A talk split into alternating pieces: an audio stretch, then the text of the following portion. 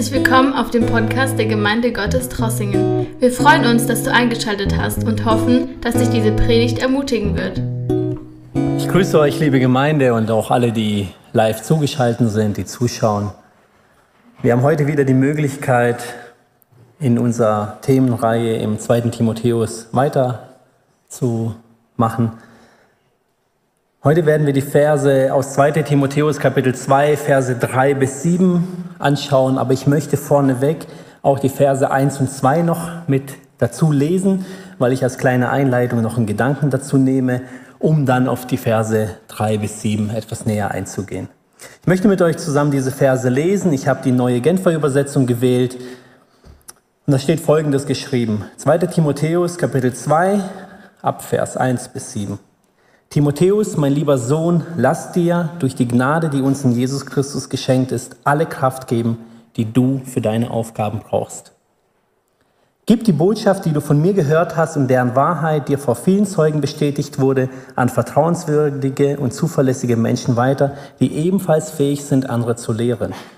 Und sei als ein guter Soldat Jesu Christi bereit, zusammen mit mir für das Evangelium zu leiden. Kein Soldat, der in den Krieg zieht, lässt sich durch die Dinge des täglichen Lebens von seinen Aufgaben ablenken. Schließlich möchte er, dass der, der ihn angeworben hat, mit ihm zufrieden ist. Kein Sportler, der an einem Wettkampf teilnimmt, kann den Siegeskranz bekommen, wenn er nicht den Regeln entsprechend kämpft. Und wer darf als erster essen vom Ertrag der Ernte?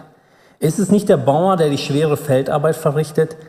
Denk über diese Dinge nach. Der Herr wird dir in allen das nötige Verständnis geben.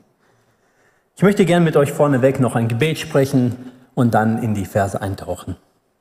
Allmächtiger Vater im Himmel, wir preisen dich im Namen deines Sohnes Jesus, dass du uns heute diese Möglichkeit gibst, dass wir vor deinem Angesicht stehen dürfen, Herr, und wir erkennen an, Herr, dass wir deine Gnade brauchen, Herr. Wir wollen, dass du heute zu uns sprichst, dass dein Geist, Herr, unsere Herzen berührt und dass du uns führst, mein Heiland, durch dein Wort, Herr, das wir hier haben.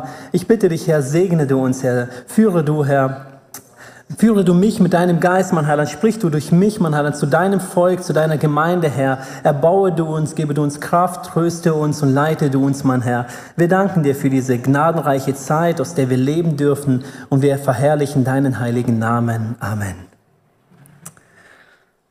Wie ich schon sagte, möchte ich als Einstieg noch mal ganz kurz auf die ersten zwei Verse eingehen. Wir hatten letztes Mal ja schon eine sehr ausführliche Auslegung von unserem Pastor Christian. Aber um meiner Meinung nach etwas besser auf die Verse 3 bis 7 einzugehen, nochmal einen kurzen Input. In diesen zwei ersten Versen möchte ich einen ganz besonderen Aspekt herausnehmen, den ich mit euch teilen möchte.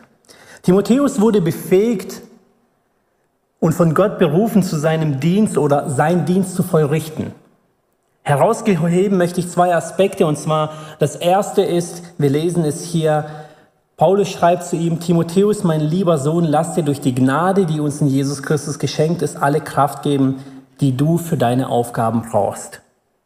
Paulus bezieht sich hier auf Aufgaben, die Timotheus gegeben wurden, für die er berufen wurde. Und ich möchte, dass wir verstehen, dass jeder von uns eine Aufgabe hat. Es geht hier nicht nur um diesen Timotheus, sondern so wie Christian das letzte Mal schon gesagt hat, dass wir diese Aufgabe wahrnehmen und uns nicht nur addieren, sondern multiplizieren, dass wir uns vervielfältigen in unserem Dienst, in dem, was wir sind und in dem, zu was uns Gott berufen hat. Und der zweite Punkt, der jetzt wichtig für mich persönlich ist, ist, zu diesem Dienst, in diesen Aufgaben, die wir berufen wurden, da haben wir etwas ganz Besonderes von Gott mitbekommen. Und zwar sagt Paulus nochmal, ich lese nochmal, Timotheus, mein lieber Sohn, lass dir durch die Gnade, die uns in Jesus Christus geschenkt ist, alle Kraft geben. Ich möchte, dass wir verstehen, dass wir in diesem Dienst, in diesen Aufgaben, die wir bekommen haben, in denen wir stehen, dass wir sie nicht alleine machen müssen und sogar nicht dürfen. Wir haben dieses Privileg, dass wir Kraft bekommen. Paulus sagt hier, lass dir die Kraft geben, nimm sie, nimm sie in Anspruch, schöpfe davon. Versuch es gar nicht erst alleine, geh nicht diesen Weg alleine, versuch nicht irgendwas aus dir selber heraus äh, zu vollbringen, sondern die Kraft, die in Jesus Christus ist, aus Gnade heraus, nicht aus Verdienst oder aus Errungenschaft oder weil du besonders berufen bist oder weil du eine Art von Person bist, auf die man schaut, sondern einfach nur aus Gnade in Jesus Christus. Lass dir diese Kraft geben. Christus spricht in Matthäus 28, in den Versen 20, dass er bei uns ist bis an der Tage dieser Welt. Jesus verheißt uns, dass er stets bei uns ist. Und zwar nicht nur in unseren schweren Zeiten, nicht nur, wenn es irgendwie Probleme gibt oder Nöte gibt, sondern er ist jeden Tag da. Er ist in jeder Situation da, die unser Leben betrifft, umso mehr in diesen Aufgaben, die wir haben.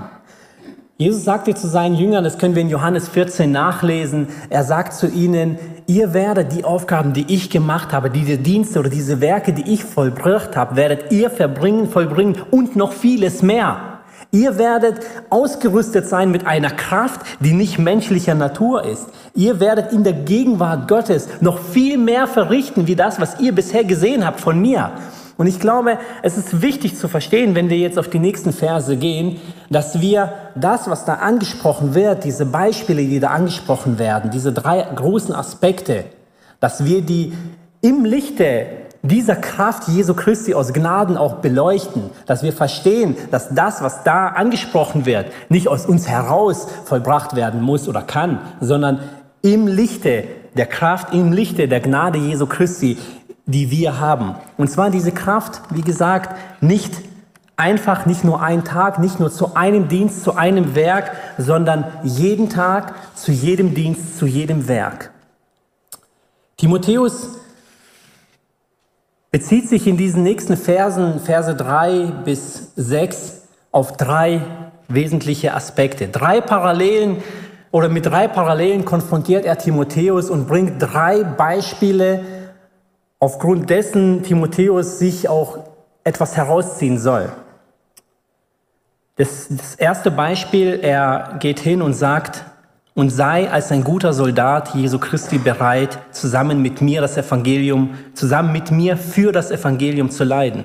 Und dann Vers 4 noch gehört dazu, kein Soldat, der in den Krieg zieht, lässt sich durch diese Dinge des täglichen Lebens von seinen Aufgaben ablenken, Schließlich möchte er, dass der, der ihn angeworben hat, mit ihm zufrieden ist.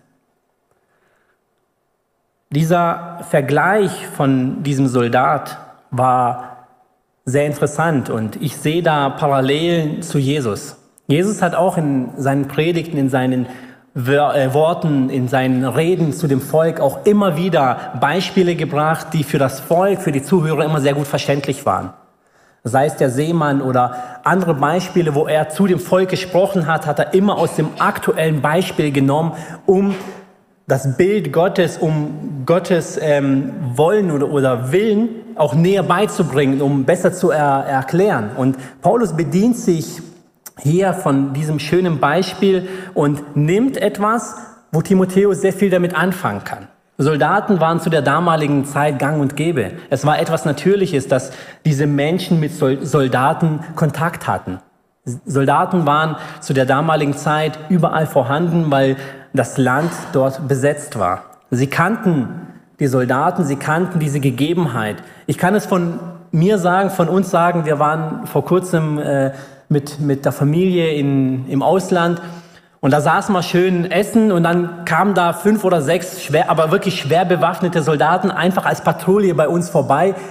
Und da guckst du erstmal. Das ist etwas für uns, was nicht alltäglich ist, nicht allgegenwärtig ist. Wenn hier jetzt durch Trossingen, durch die Hauptstraße irgendwie ein Militärfahrzeug fahren würde, dann würden wir sofort die Frage stellen, warum, wieso, was machen die hier? Zu der damaligen Zeit war das etwas ganz Normales. Und dieses Beispiel, das äh, Paulus hier Timotheus bringt, will ihm etwas beleuchten, will ihm etwas zeigen. Er sagt ihm, sei als ein guter Soldat bereit, mit mir zusammen für das Evangelium zu leiden. Nun, Paulus bezieht sich in seinen anderen Briefen auch, oder er nimmt sich dieses Beispiel des Kampfes noch mehrfach an.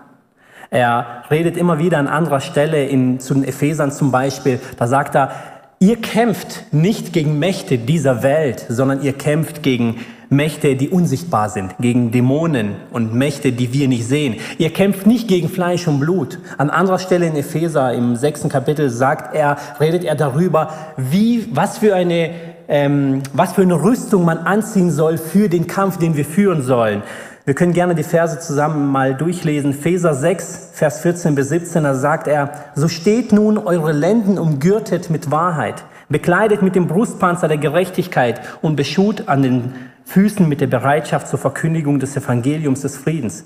Bei all dem ergreift den Schild des Glaubens, mit dem ihr alle feurigen Pfeile des Bösen auslöschen könnt. Nehmt auch den Helm des Heils und das Schwert des Geistes, das ist Gottes Wort. Wir sehen hier, er nimmt sich dieses Beispiels immer wieder an. Etwas, was verständlich war, etwas, was greifbar war, etwas, was aktuell war. Ein Soldat hat einen ganz klaren Auftrag. Er ist derjenige, der die Aufgaben mit seinen ganzen Kräften ausführen will.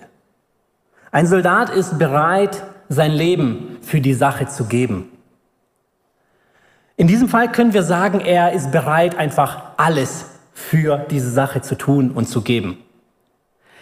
Und aus diesem Grund bezieht sich auch Paulus jetzt ganz direkt zu Timotheus und nimmt dieses Beispiel. Er sagt, sei nicht wie irgendjemand, wie ein Feldarbeiter oder wie, wie vielleicht ein Priester oder sonst irgendjemand, sondern er nimmt dieses Beispiel ganz gezielt, weil er sagt, sei du derjenige, der einfach alles für die Sache geben will der bereit ist, sein Leben für diese Sache zu geben, der bereit ist, Leiden auf sich zu nehmen für diese eine Sache. Und welche Sache? Für das Evangelium. Sei bereit mit mir zusammen. Und da haben wir wieder diesen Bezug zu diesen ersten zwei Versen. Du bist nicht allein.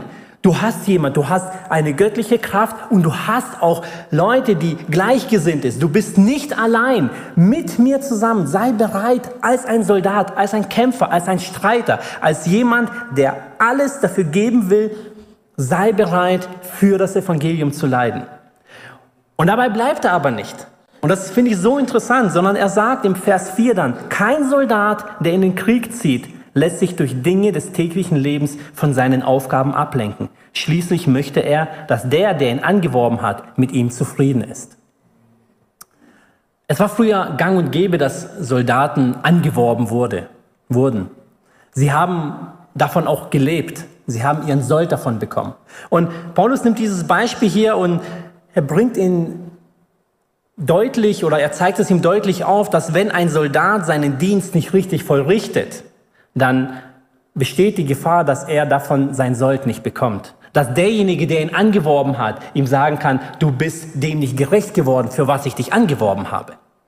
Also quasi, er hat dadurch dann einen Vertragsbruch äh, vollrichtet oder erlebt. Paulus sagt hier, kein Soldat, der in den Krieg zieht, soll sich ablenken lassen. Und interessant ist, von was? Er redet hier nicht von der Sünde. Er redet hier nicht von feindlichen Mächten, von Dämonen oder von sonst was, sondern er redet hier von alltäglichen Sachen. Und das finde ich so genial, so groß, dass äh, Paulus hier aufzeigt, mit was wir in unserem Leben konfrontiert werden. Dass wir reden immer oder sehr oft darüber, wenn es darum geht, ähm, nicht von dem Bild Jesu ab, äh, abzu, uns abzuwenden, dann reden wir oftmals von Sünden, von, von ähm, Vergehen oder so. Paulus redet hier von alltäglichen Dingen. Er, er bringt dieses Beispiel und sagt, kein Soldat, der in den Krieg zieht. Ich habe euch diese anderen Verse gebracht. Er, redet davon, wir stehen alle im Krieg. Wir sollen alle als Soldaten an Christi Stadt für die Sache einstehen. Und da sagt er, lass dich, also als Soldat, nicht von alltäglichen Dingen ablenken. Sonst verlierst du den Fokus. Wisst ihr, ich habe mir darüber Gedanken gemacht und für mich war klar, dass wenn wir uns von unseren alltäglichen Dingen, von unserem Kampf ablenken lassen, dann geht es nicht darum, dass wir bildlich oder physisch etwas verlieren. Wir werden nichts verlieren. Es wird im ersten Moment nicht mal sichtbar sein. Es wird nicht mal sichtbar sein, wenn ich kann predigen, ich kann Dienste verrichten, ich kann sonstiges machen, aber mich von meinen alltäglichen Dingen vom Kampf ablenken lassen. Es wird im ersten Moment nicht sichtbar sein, aber über die Zeit hinweg wird es klar sein. Weil was wird passieren, wenn ich mich von diesen alltäglichen Dingen ablenken lasse?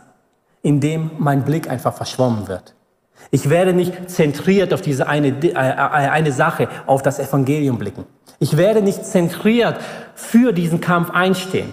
Dieser Kampf wird für mich nicht mehr die 100 Prozent sein. Und so ist es dann auch, wir verlieren die Sensibilität für das Evangelium. Wir verlieren diesen Ehrgeiz dafür. Und ich glaube, genau darum geht es auch. Wisst ihr, für mich ist klar, als ich diese Verse gelesen habe, Gott möchte nicht, dass wir unser ganzes Leben links liegen lassen. Im Gegenteil, er gibt uns diese Sorgen des Lebens. Er gibt uns Familie, er gibt uns Kinder, er gibt uns Arbeit, Beruf, Schule. Er verlangt sogar von uns, dass wir dem gerecht werden. Wir lesen in dem Prediger, das ist für mich so ein prägnanter Vers, äh, wenn der Prediger darüber redet, was das Leben ausmacht, dann sagt er, harte Arbeit, genieße die guten Tage deines Lebens und diene Gott. Das sind so die drei wichtigen Aspekte des Lebens, als der Prediger das erkennt, was das Leben ausmacht. Also Arbeit, Erziehung der Familie, die Frau oder den Mann glücklich machen, die Kinder glücklich machen.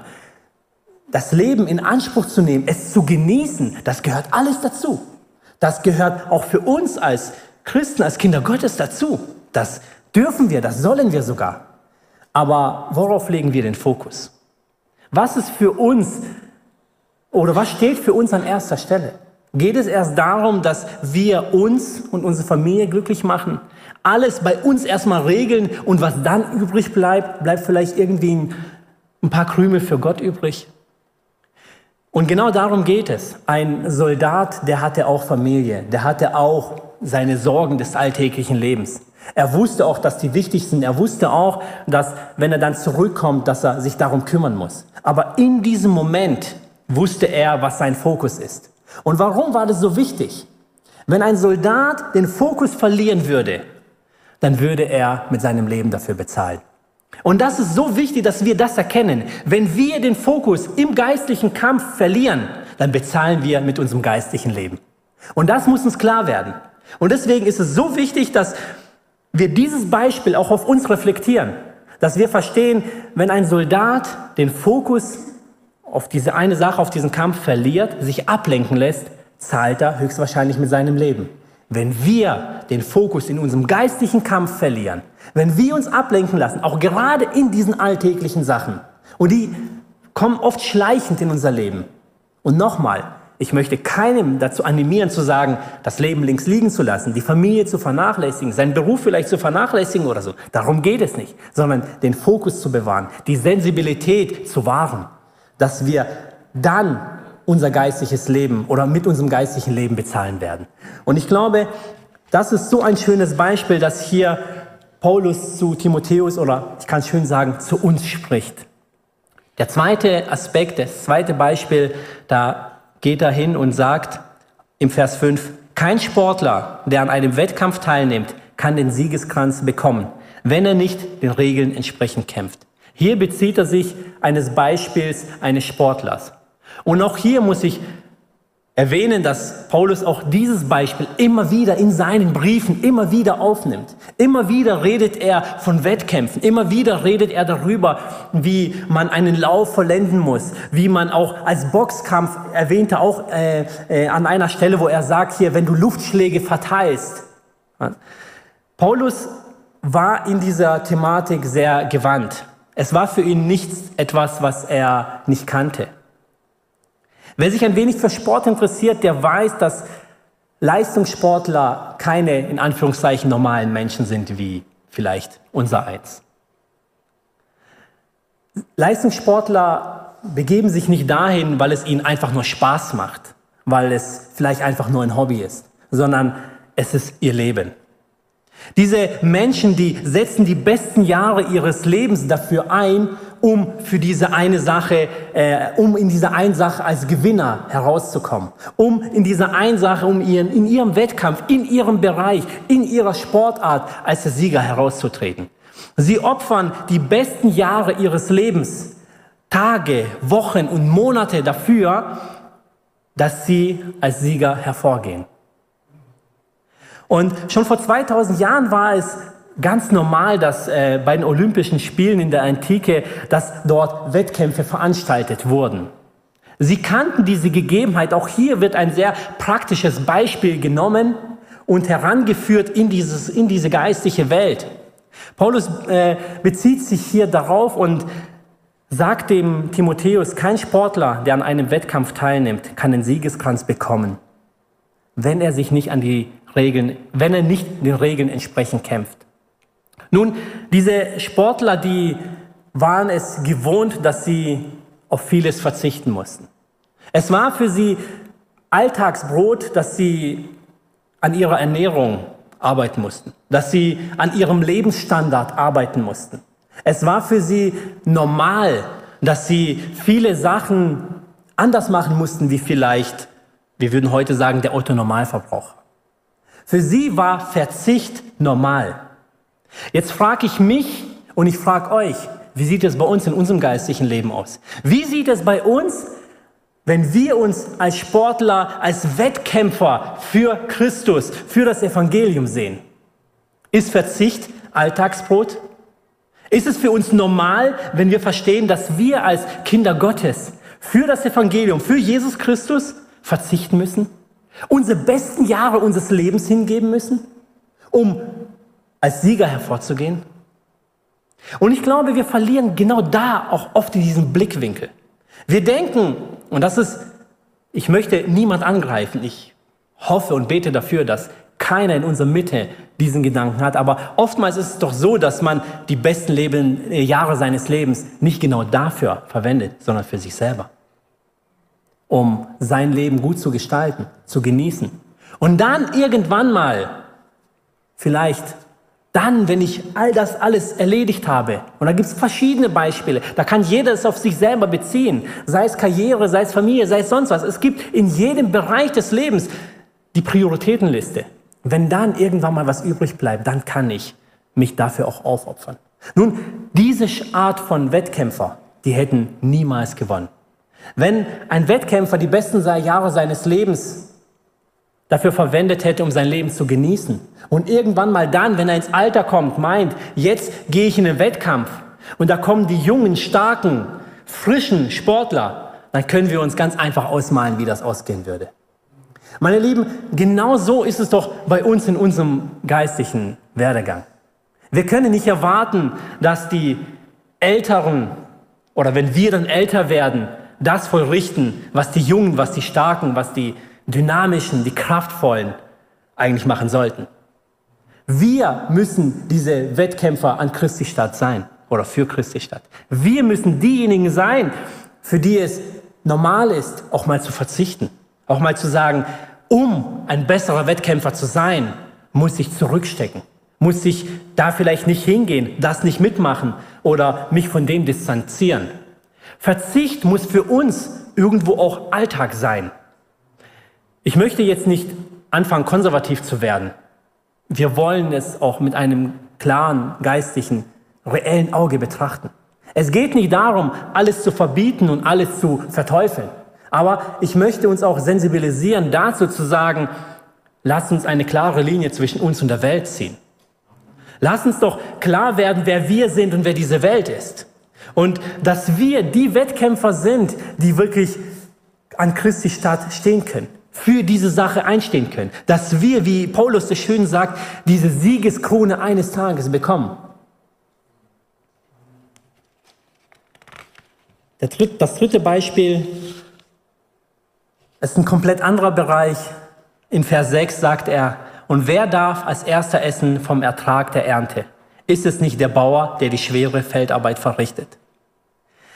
In den ersten Momenten musste ich auch erstmal mit mir selber klar werden und sagen, okay, wie kann ich jetzt diese Verse für mich selber nehmen? Wie kann ich diese Verse auch zur Gemeinde rüberbringen? Und ich habe mich dann hingesetzt und habe auch dafür gebetet und habe mich auch wirklich leiten lassen. Und mir sind zwei Aspekte gekommen.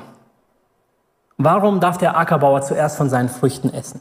Nun, ein Landwirt, als ich Kind war, wir hatten neben uns einen äh, Biobauern, da haben wir gerne als Kinder mitgeholfen. Wir sind gerne abends, wenn die Kühe gefüttert wurden um 18 Uhr, dann sind wir gerne mit und haben mithelfen dürfen das frische Gras äh, den, den Kühen in die Tröge zu schaufeln. Oder dann, wenn es im Sommer zur Ernte ging, dann durften wir mit dem Traktor mitfahren und diese gepressten Heuballen, das waren damals noch die kleinen, es gab nicht die industriellen Landwirtschaft äh, zu meiner Kindheit, dann durften wir da mithelfen, haben einen kleinen Obolus bekommen, das war ein schönes Taschengeld für uns. Worauf ich hinaus will, ist, diese Arbeit, das ist ein Knochenjob. Ein Landwirt, der steht vor allen auf und geht als letzter ins Bett. Dann, wenn es am schönsten ist, ist er nicht am Pool oder im Freibad, sondern draußen auf dem Feld.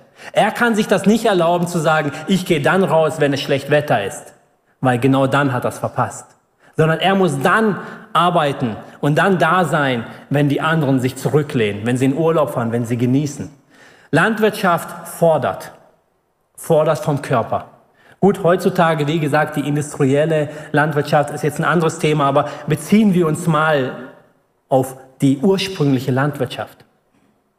Ein Ackerbauer, der hat anpacken müssen. Er war derjenige, der das Feld bestellen musste. Er musste es pflügen, eggen, einsehen. Er musste die Ernte einbringen. Er war derjenige, der über die reife Zeit das Feld gegen Raubvögel oder Unkraut ähm, ankämpfen musste. Er musste Ausschau halten, dass sein Feld gut anwächst. Er musste Ausschau halten, ob dem Boden etwas fehlt, ob äh, alles in Ordnung ist, ob das Saatgut gut ist. Er hat permanent in den Himmel geschaut und gehofft und dafür gebetet, dass das Wetter entsprechend ist, dass der Regen zu seiner Zeit kommt und die Sonne zu seiner, zu ihrer Zeit. Er war derjenige, der Sorge getragen hat, damit die Ernte eingebracht wird. Nun, zur rechten Zeit ist er aufs Feld, geht er aufs Feld raus und erntet. Und anschließend ist er der, der als erstes seine Kost, seine Ernte verkostet, um es dann weiterzugeben. Er ist derjenige, der bestimmt, auf welchem Level, auf welchem Niveau seine Ernte ist. Und jetzt fragt, fragt ihr euch vielleicht, wie bezieht er das jetzt aufs Geistliche? Und zwar ganz einfach. Ich habe mir, mir ist ein klarer Gedanke gekommen. Wenn ich heute diese Predigt halte, dann habe ich mich darauf vorbereitet. Ich bin der Ackerbauer, der Landwirt gewesen, der mein geistliches Feld bearbeitet hat, der gepflügt, geeckt und gesät hat. Ich bin derjenige durch Gottes Gnade, also nicht, versteht mich bitte nicht falsch, nicht menschlich gesehen, nicht zu meiner Ehre, sondern es geht jetzt darum, warum ich als Erster essen darf. Ich bin derjenige, der sich mit dieser Thematik auseinandergesetzt hat, der ins Wort Gottes eingetaucht ist. Und wisst ihr was? Ihr bekommt jetzt zwar durch Gottes Gnade diese Predigt, aber ich war der Erste, der davon essen durfte. Ich war der Erste, der davon erbaut wurde. Ich war der Erste, der davon geistlich wachsen durfte. Und das will Apostel Paulus meiner Meinung nach hier Timotheus zeigen. Timotheus, diese Aufgaben, die du hast, Du bist der Erste, der davon profitiert. Meine Lieben, ich möchte euch motivieren, in den Dienst zu treten. Denn ihr macht es nicht in Last, sondern ihr profitiert als Erste davon. Ihr seid die Ersten, die davon essen dürfen. Ihr seid die Ersten, die davon wachsen dürft. Wir sehen oftmals die Situation so, wenn ein Dienst verrichtet werden muss, dass man sagen muss, oh, es ist schwer, man muss sich aufopfern, man muss Zeit investieren, Geld investieren, Mühe, sich da hineinbewegen, wirklich Kraftanstrengung. Aber das muss ein Landwirt auch. Und wir sind dann diejenigen, die davon profitieren und die anderen drumherum, wenn diese Kost dann weitergegeben wird. Ist das nicht wundervoll? Und diese Verse, die sind so groß, die sind so tiefsagend. Und dann kommen wir zu dem letzten Vers, zum Vers 7. Und das ist gewaltig. Mit diesem Vers schließt er diese Beispiele ab. Er sagt dann zu Timotheus, denk über diese Dinge nach. Timotheus, denk über diese Dinge nach, die ich dir jetzt geschrieben habe. Und dann, der Herr wird dir in allen das nötige Verständnis geben. Paulus sagt, Timotheus, verinnerliche das, was du jetzt gelesen hast. Im Psalm 63, 7, da lesen wir, wenn ich mich zu Bett lege, so denke ich an dich, also an Gott. Wenn ich wach liege, sinne ich über dich, über Gott nach. Und nichts anderes sagt hier Paulus zu Timotheus. Er sagt, mach einen Punkt. Lies jetzt erstmal nicht weiter. Hör jetzt erstmal auf. Geh vielleicht in dich, geh vielleicht auf die Knie, geh vielleicht ins Bett, ruh dich aus, distanziere dich jetzt mal vielleicht von deinem Umfeld. Denke darüber nach. Komm zu dir selber und bring das, was du jetzt gelesen hast, zu dem Herrn, weil nicht deine Weisheit wird dir die Klarheit geben, sondern der Herr wird dir das nötige Verständnis geben, wie du jeden einzelnen Punkt ansetzen kannst, wie du dich selber wirklich klar und ehrlich auf die Waage legen kannst, wie du dich selber reflektieren kannst, wie diese Punkte reflekt, äh, reflektierend auf dein Leben Veränderung bringen können, dass du das, was du jetzt gelesen hast, auch wirklich anwenden kannst. Und ich finde das gewaltig. Ich finde das deswegen gewaltig, weil wir es als Menschen oftmals kennen, wie man in dieser Machtherrschaft oftmals andere unterdrückt. Paulus hätte jede Möglichkeit und jedes Recht zu Timotheus sagen, Timotheus, du musst das so machen. Timotheus, ich fordere es von dir. Timotheus, du darfst nicht mal drüber nachdenken, es anders zu tun. Er hätte das Recht dafür. Er hätte die Autorität dafür. Aber ich lese hier diese tiefe Liebe Paulus zu Timotheus, diese tiefe Liebe Jesu, die Paulus hier weitergibt. Er spricht zu Timotheus und sagt, komm runter, mach einen Punkt. Timotheus, denk darüber nach. Ich gebe dir die Freiheit, das zu reflektieren. Ich gebe dir die Freiheit, das zu Jesus zu bringen. Er stellt sich quasi einen Schritt zur Seite und sagt, Timotheus, nicht, dass du denkst, ich bin der Große, sondern nimm das, was du jetzt gelesen hast und bring es zum Herrn. Er zeigt Autorität in diesen Worten. Und ich sehe Größe. Ich sehe Göttlichkeit darin, weil ich sehe, dass der Heilige Geist hier gesprochen hat. Dass wirklich Paulus in Autorität und in Macht sagen kann, Timotheus, ich habe keine Angst, kein Problem damit, wenn du diese Worte nimmst und zu Jesus bringst, zu dem Herrn bringst weil ich sie von ihm empfangen habe. Ich kann sagen, dass ich von ihm berufen wurde, es dir zu schreiben. Und das ist Stärke. Das ist wirklich Leiterschaft. Das ist wirklich Größe in Gott. Und ich möchte, dass wir nicht nur eine Scheibe davon abschneiden, sondern den ganzen Leib nehmen. Ich möchte, dass wir das ganze Paket nehmen und in unser Leben reinnehmen. Seid ihr dabei? Dann würde ich das jetzt mit ins Gebet mit euch nehmen. Lasst uns aufstehen und den Herrn dafür verherrlichen. Allmächtiger Heiland, ich preise dich und ich lobe dich dafür, dass du zu uns sprichst, Herr, dass wir dein Wort haben, das so groß ist, mein Herr, dass uns wirklich in unseren tiefen Herzen berührt, mein Heiland, uns zeigt, Herr, wo wir stehen. Und ich danke dir dafür, Herr, dass dieses Wort heute noch Aktualität hat, mein Heiland, dass wir dieses Wort auch auf uns nehmen und reflektieren können, Herr. Jesus, ich bitte dich, öffne du uns unser Herzen, öffne du uns unsere Augen, auch wir wollen hier anhalten und wir wollen darüber nachdenken. Herr, wir bringen dieses Wort zu dir und wir möchten, dass du durch deinen Geist in unserem Leben, Herr, auch wirklich etwas bewirkst, Herr, dass du uns Klarheit gibst, dass wir diese Worte in unserem Leben anwenden können, mein Heiland. Wir wollen als Soldaten für das Evangelium eintreten. Wir wollen alles dafür geben, Herr. Wir wollen als Wettkämpfer auch in diesem Verzicht leben, mein Heiland. Wir wollen diese klare Kante zeigen und wir wollen, Herr, auch als Ackerbauer, Herr, auch als erstes von diesen Früchten profitieren, in diesem Wachstum in dir stehen, Herr. Ich danke dir dafür, dass wir dein Wort haben. Ich danke dir für diese Gemeinschaft, die wir hier haben, als Gemeinde, als deine Braut, die wir vor dir stehen. Und wir geben dir die Ehre und dir den Ruhm, Herr. Ich bitte dich um den weiteren Ablauf. Segne du, segne du auch Bruder Richard, Herr. Lege du auch ihm die richtigen Worte in das Herz, Herr. Leite du unsere Gebetszeit, mein Heiland, Herr. Ich danke dir für diese Möglichkeit und für dieses Privileg. Gelobet sei dein heiliger Name. Amen. Danke, dass du unsere Predigt angehört hast. Wenn dich die Botschaft angesprochen hat, dann teile sie gerne mit deinen Freunden und Bekannten, dass auch sie diese Predigt hören können. Wir wünschen dir Gottes Segen.